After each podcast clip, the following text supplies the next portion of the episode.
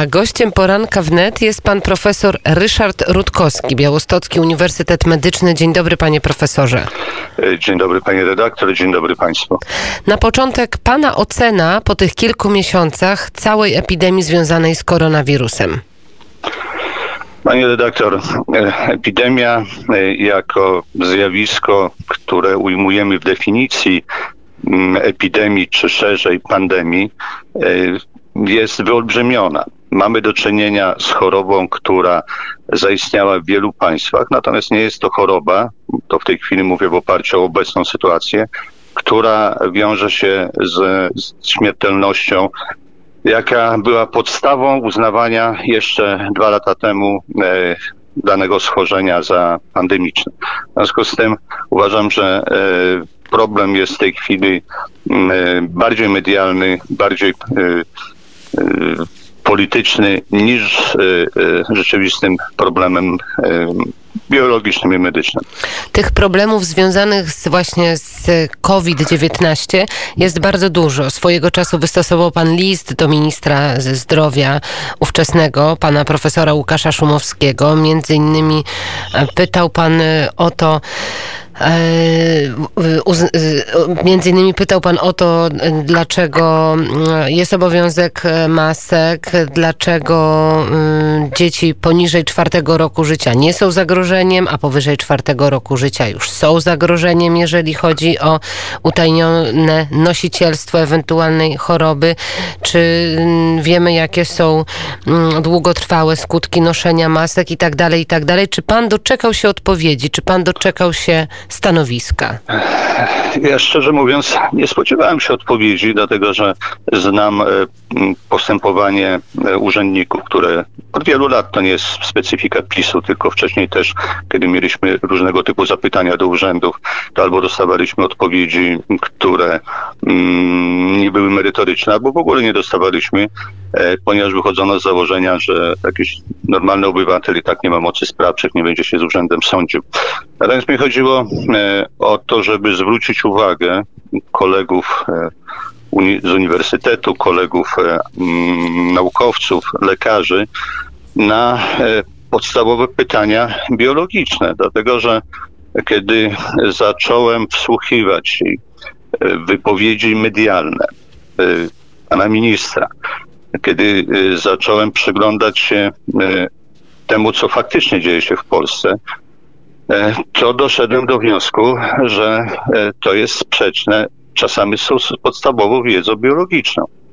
Bo pytanie o maski nie wzięło się e, tylko dlatego, że pan minister Szumowski w programie z panem Robertem Mazurkiem realnie ocenił wartość masek w profilaktyce wirusów, tylko dlatego, że e, ja sobie pozwoliłem zapytać e, sam siebie, jak to wyglądało przy poprzednich epidemiach. I czy te maski, z tym, że mówimy, żeby, żeby to doprecyzować, o maskach zalecanych przez Ministerstwo Zdrowia, czy o tych maskach bawełnianych po angielsku cotton mask. Ja nie mówię w tej chwili o maskach chirurgicznych czy maskach N95, bo to jest zupełnie inna specyfika y, i y, tutaj te moje zastrzeżenia mm, w tym momencie mm, nie byłyby właściwe. Y, więc zadano sobie pytanie, między innymi w Iranie, ale też w Stanach Zjednoczonych, i te publikacje są dostępne. One są oczywiście w języku angielskim, co może być pewną barierą. Jaka jest struktura maski? Jak E, jaka jest wielkość wirusów, nie wirusa SARS-CoV, tylko generalnie wirusów. W związku z tym, czy z punktu widzenia czysto technicznego, maska bawełniana, już nie mówię o przyłbicy, bo to, to w ogóle jest absurd, może chronić przed e, wydostawaniem są, się wirusa na tak, zewnątrz. I jakie są wnioski, panie profesorze? Wnioski są takie, że e, maska nie chroni, że maska, tak jak pan e, doktor Pinkas powiedział, owszem, może być symbolem, ja twierdzę, zniewolenia umysłowego, natomiast no, pan doktor Pinkas twierdzi, że symbolem tej większej wrażliwości, tylko jest pytanie na co? Ponieważ następny problem, jaki się pojawił, to jest absurdalne stwierdzenie, czego nie było w dziejach całej medycyny, że człowiek zdrowy musi być chorym jednocześnie. No i właśnie, i tutaj, panie profesorze, przechodzimy do liczb, bo cały czas bombarduje się nas informacjami o liczbie zakażonych, a nie wiemy, ile jest osób chorych, które de facto mają objawy, które mogą być ewentualnie zagrożeniem i które powinny na przykład być objęte kwarantanną, że mówi nam się o liczbach tylko zakażeń. Pani redaktor, ja już ten problem podniosłem w pierwszym swoim liście otwartym, bo zacząłem lo, lokalnie, czyli skierowałem zapytanie do pana wojewody Bogdana Paszkowskiego. To było o tyle istotne, że w tym czasie pani wiceminister Szczurek wydała zakaz wypowiadania się konsultantom krajowym e, bez konsultacji z ministrem zdrowia, głównym inspektorem sanitarnym na temat COVID-u. Czyli wprowadzono po raz pierwszy od czasów PRL-u oficjalną cenzurę. W tym momencie, e, co prawda, pan profesor Andrzej Matyja powiedział, że nie można oczekiwać od lekarzy, że będą milczeć w obliczu sytuacji zagrażających życiu i zdrowiu obywateli, ale również swojemu i swoich rodzin. I nawet Sędziowie się wypowiedzieli, że tak, powinniśmy mieć prawo, e, żeby się wypowiadać na temat sytuacji epidemiologicznej. I zadałem pytanie, właśnie podstawowe, do pana wojewody, mianowicie to pytanie brzmiało, y, dlaczego władza państwowa, której jest pan przedstawicielem na Podlasiu, ignoruje prawo mieszkańców naszego regionu do pełnej, wyczerpującej wiedzy na temat liczby osób zakażonych na dzień podawania informacji, liczby osób zakażonych, które nie zachorowały, liczby osób, które zachorowały lekko, średnio, ciężko i ciężko, liczby osób, które zmarły i u których rozpoznanie śmierci z innego powodu niż COVID-19 wykluczono na podstawie wyników badań dodatkowych, anatomo- i histopatologicznych, w tym badań sekcyjnych i liczby ozdrowieńców. I podstawowe pytanie, które jeszcze tu się pojawia, to czy były wykonywane sekcje w przypadku osób zmarłych, zakażonych jednocześnie COVID-19? I co, i co, co z odpowiedzią? No, pan wojewoda, tu mogę pochwalić, że y, no, wydał polecenie, y, żeby odpowiedziano mi na to pytanie. No nie, znowu, była to odpowiedź niemerytoryczna, tak jak e, urzędnik odpowiedzieć, powołując się, że są wytyczne ministerstwa, tam jeszcze były inne pytania, w związku z tym nie uzyskałem żadnej merytorycznej odpowiedzi. Ale ja się nie spodziewałem, że mi wojewoda odpowie. Mi chodziło o to, żeby pan wojewoda zapytał konsultantów wojewódzkich, i y, podejmował decyzje w oparciu o y, informacje uzyskane od konsultantów wojewódzkich. To było pierwsze pytanie, czy zapytał pan konsultantów wojewódzkich oraz kierowników klinik niżej wymienionych o ich opinię na temat bliskich i odległych skutków długotrwałego przymusowego noszenia masek, oraz w praktyce zakazania niezbędnej do prawidłowego rozwoju psychomotorycznego I były takie tak odpowiedzi, tak były takie konsultacje? Nie, nie. było. Znaczy, Dobrze. Inaczej mogę powiedzieć. Nic mi nie jest wiadomo na ten temat, ponieważ w, w sferze publicznej nie pojawiły się żadne informacje, a wprost przeciwnie. Zaczęto podejmować decyzje, które były sprzeczne, tak powiedziałem, z podstawową wiedzą biologiczną. E, mało tego, zaczęto jednostronnie informować e, wszystkich o tym, że ten wirus zabija, bo to wracając do Pani pytania, to jest problem, e, jaki wskaźnik przyjąć za właściwy. I dzisiaj nie ma sporu między myślącymi lekarzami i naukowcami, że tym wskaźnikiem jest case fatality rate, czyli wskaźnik zgonów. I to jeszcze z uwzględnieniem chorób współistniejących.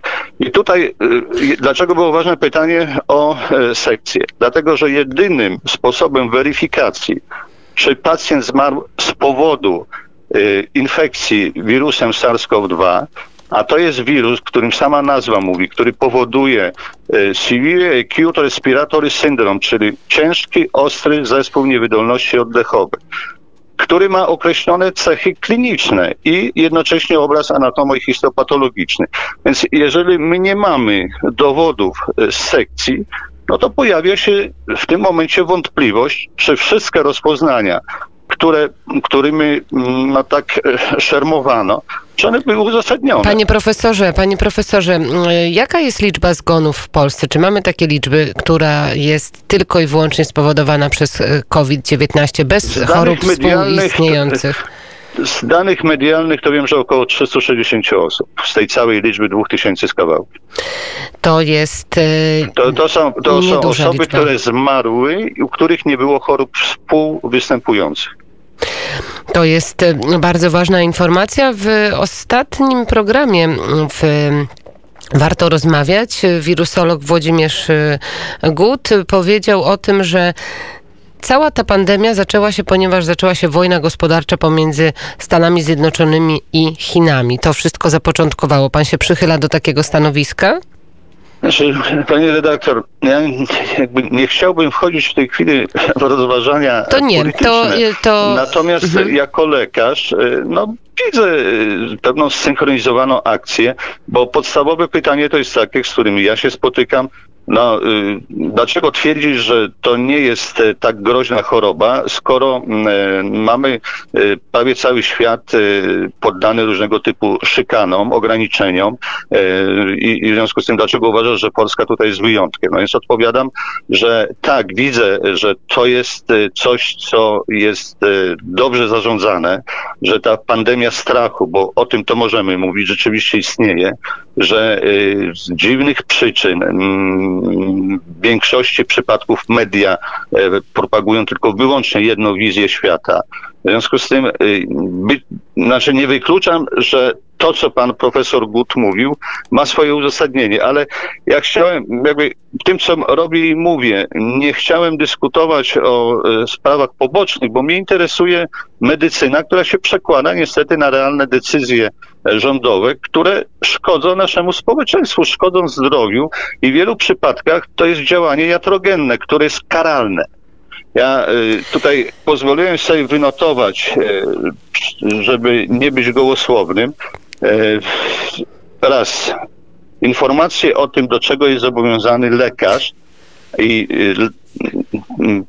z kodeksu etyki medycznej artykuł drugi, punkt drugi, największym nakazem etycznym dla lekarza jest dobro chorego, to wiemy mechanizmy rynkowe, naciski społeczne, wymagania administracyjne, nie zwalniają lekarza z przestrzegania tej zasady. Panie profesorze, jak pan ocenia dostęp właśnie do lekarzy i dostęp do całej służby zdrowia? Teraz głównym, e, głównym takim sposobem jest e, porada online albo teleporady. Jak pan e, tutaj e, widzi rolę i przysięgę, Panie którą redaktor, wkładają lekarze? Jeżeli, jeżeli w szpitalach przez cały ten czas e, pracują lekarze, mają kontakt z pacjentami, i nic się nie dzieje, poza chyba dwoma czy trzema przypadkami, które były nagłośnione, bo mam na myśli ordynatora z Grajewa, który w ciężkim stanie został przewieziony do Warszawy e, i jeszcze chyba jedna pielęgniarka mm, niestety zmarła. E, więc e, no, tutaj mamy nawet dowody na to, że, że ta praca była niebezpieczna to no jest zaskakujące to, że w tym momencie lekarze rodzinni z braku wiedzy, z braku mm, czegoś, co jest obowiązkiem lekarskim, czyli e, my mamy obowiązek ustawicznego kształcenia się. Z braku zadawania pytań o to, co to jest za choroba, no, zachowują się w sposób irracjonalny, bo e, ja uczę od 40 lat studentów e, diagnostyki ogólnej i mm, na całym świecie jest przyjęte, że żeby zbadać właściwie pacjenta, to my musimy z nim porozmawiać, czyli wywiad to jest często dominująca część naszego badania. I potem tego pacjenta obejrzeć, obmacać, opukać, osłuchać i dopiero wtedy możemy podjąć rozsądne decyzje Ale takie tym, decyzje, takie decyzje, panie, panie e, profesorze, płyną z góry. Lekarze bez e, przyzwolenia odgórnego nie zachowywaliby się przecież tak. To jest, to jest błąd pana ministra Adama Niedzielskiego, który ustąpił w tym momencie porozumieniu zielonogórskiego. Ja mówię jako klinicysta, który naprawdę nie rozumie tego irracjonalnego strachu części lekarzy Dlaczego jego jestem, wina to jest? Dlatego, że ustąpił w rokowaniach z porozumieniem y, i w tej chwili dopuszczalna jest teleporada, y, a nie tak jak pierwotnie było planowane, że pacjenci będą przychodzili do poradni i lekarz będzie rozstrzygał, y, co dalej robić. No ja wiem, że są pewne ograniczenia organizacyjne, bo to jest kwestia zapewnienia E, jakby bezpiecznego e, przemieszczania się tych chorych w poradni, ale skoro można szczepić dzieci, można rozwiązać to organizacyjnie, żeby dzieci chore nie miały kontaktu z dziećmi zdrowymi, to ja uważam, że ten problem też jest do rozwiązania. Jeszcze wrócę do tych skutków e, psychicznych, jak pan je odbiera, jak to może wpływać, jak te, te kilka miesięcy odizolowania wpłynęło, jakie są prace, jakie są mm, komentarze na ten temat? Więc e, ja zajmuję się alergologią. Alergologia to jest taka nauka, która ma kontakt z, z chorobami psychosomatycznymi.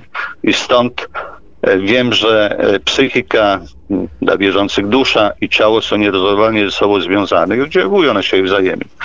I teraz mało tego, w tej chwili my nawet wiemy w jaki sposób, jak to się dzieje od strony biologicznej. Dla czytelników, dla, dla słuchaczy odpowiadam dwie prace, które można bez problemu znaleźć w internecie. Jedna napisana przez pana profesora Radosława Kaźmierskiego z Poznania. Wpływ zaburzeń czynności mózgu na serce. Czy można umrzeć ze strachu? Po to, żeby zrozumieć, jak strach może doprowadzić do nagłej śmierci kardialnej. Ta praca jest o tyle ważna, że byłym ministrem zdrowia był kardiolog, który nie może powiedzieć, że tego typu mechanizmów nie zna. W to nie uwierzę. Uważam, że pan profesor Szumowski doskonale wiedział, jak ważna jest psychika e, w wywoływaniu na przykład komorowych zaburzeń rytmu, Ale które mogą co, prowadzić do, do śmierci. To co w takiej sytuacji robić? Jakie podejmować w takim razie Jakie, działania? To jeszcze, jeśli mogę, jeszcze jedna bardzo ważna praca, którą też bez problemu można w internecie odnaleźć, pana profesora Janusza Heitzmana z Krakowa, wpływ pandemii COVID-19 na zdrowie psychiczne która mówi o tym, że może powstać psychoza udzielona, która mówi o tym, że wszystkie działania albo większość działań, jakie podejmowano, na przykład w stosunku do osób w DPS-ach, do osób starych, to było prowokowanie przewlekłego zespołu stresu pourazowego to są prace po polsku i jedna co prawda y, y, ukazała się mm, niedawno, to jeszcze w kwietniu ministerstwo nie musiało tego wiedzieć, ale pan profesor Heisman y, występował w mediach internetowych, mówił o tych problemach. E, natomiast ta pierwsza, o której mówiłem, to jest praca sprzed dwóch lat. W związku z tym tu nawet nie ma alibi, że my nie mamy świadomości, do czego prowadzi stres psychiczny. Eksperci Światowej Organizacji Zdrowia spodziewają się wzrostu liczby przypadków śmiertelnych w październiku, listopadzie. Będzie trudniej, powiedział dyrektor generalny WHO Hans Kluge w rozmowie z agencją AFP. No i przypomniał cały czas, y, przypominał cały czas o tym, że te zachorowania w Europie cały czas rosną. Co pan na to? Panie redaktor, ja zgadzam się z opinią amerykańską, że WHO dzisiaj nie jest organizacją czysto medyczną, jest to organizacja, e, nie wiem czy nawet w większości polityczna, która ma swoje własne cele, swoje własne powiązania. W związku z tym e, nie ulegałbym wizji ekspertów WHO, bo eksperci niezależni w Niemczech, w Stanach Zjednoczonych, ale też i w Polsce E, twierdzą, że mm, e, to jest e, tworzenie pewnej iluzji, która czemuś ma służyć. Ja mogę powiedzieć tylko jedno i tu się zgadzam, że tak będzie druga i trzecia i dziesiąta fala, co roku będzie, dlatego że to, o czym nie mówi nasze ministerstwo, czego nie można znaleźć w mediach, a co jest znane lekarzom, od 10 do 30% infekcji górnych dróg oddechowych od prawie 60 lat, czyli od czasu, kiedy wiemy, że istnieją koronawirusy, jest spowodowane przez cztery szczepy koronawirusa. Tu się pojawia następne pytanie, jeśli chodzi o, o te wirusy.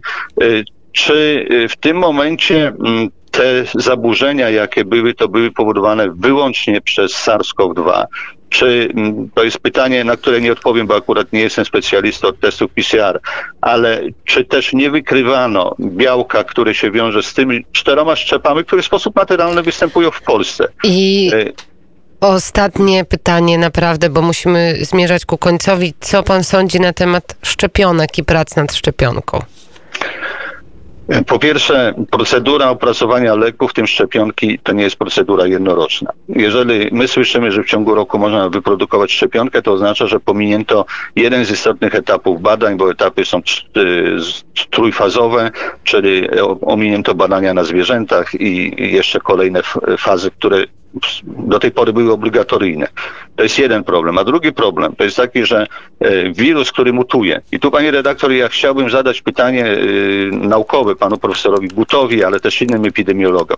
Czy mogą powiedzieć Polakom, jaki typ wirusa w tej chwili atakuje Polaków? E, czy znają cechy biologiczne wirusa, który w tej chwili jest obecny w Polsce? Mówię oczywiście o tym SARS-CoV-2, ponieważ wszyscy się zgadzamy, że on mutuje. Czy to, że, bo my mówimy o wirusie z Chin. Minęło już wiele miesięcy. doszło do, do szeregu repasaży. W związku z tym e, być może ten wirus w tej chwili już w ogóle nie jest e, chorobotwórczy, czy, czy może chorobotwórczy to, to złe określenie. Nie jest wirusem, który wymaga tego typu obostrzeń, jakie są w tej chwili stosowane w Polsce. Więc y, czy wykonano takie badania w Polsce? Niech odpowiedzą, z czym my mamy w tym momencie do czynienia, zamiast wchodzić w dziedziny kliniczne, bo ja bardzo cenię wypowiedzi pana profesora Guta i słuchałem ich, ale w momencie, w którym epidemiolodzy i wirusolodzy zaczynają wypowiadać się jako klinicyści, no to chciałbym serdecznie prosić, żeby jednak nie wchodzili w naszą dziedzinę, ponieważ ja nie wypowiadam się na ściśle takie wirusologiczne tematy, bo uważam, że nie jestem kompetentny. I tutaj powstało zamieszanie, między innymi z powodu dziennikarzy, którzy zamiast zapraszać do rozmów klinicystów, e, przy czym konsultanci krajowi są zobowiązani do wypowiadania się.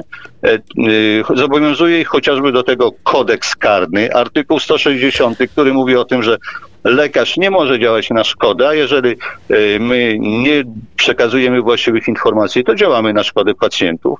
I, i, czyli szkodzimy zdrowiu, czasami życiu. I tutaj nic się nie zmieniło. Kodeks karny istnieje.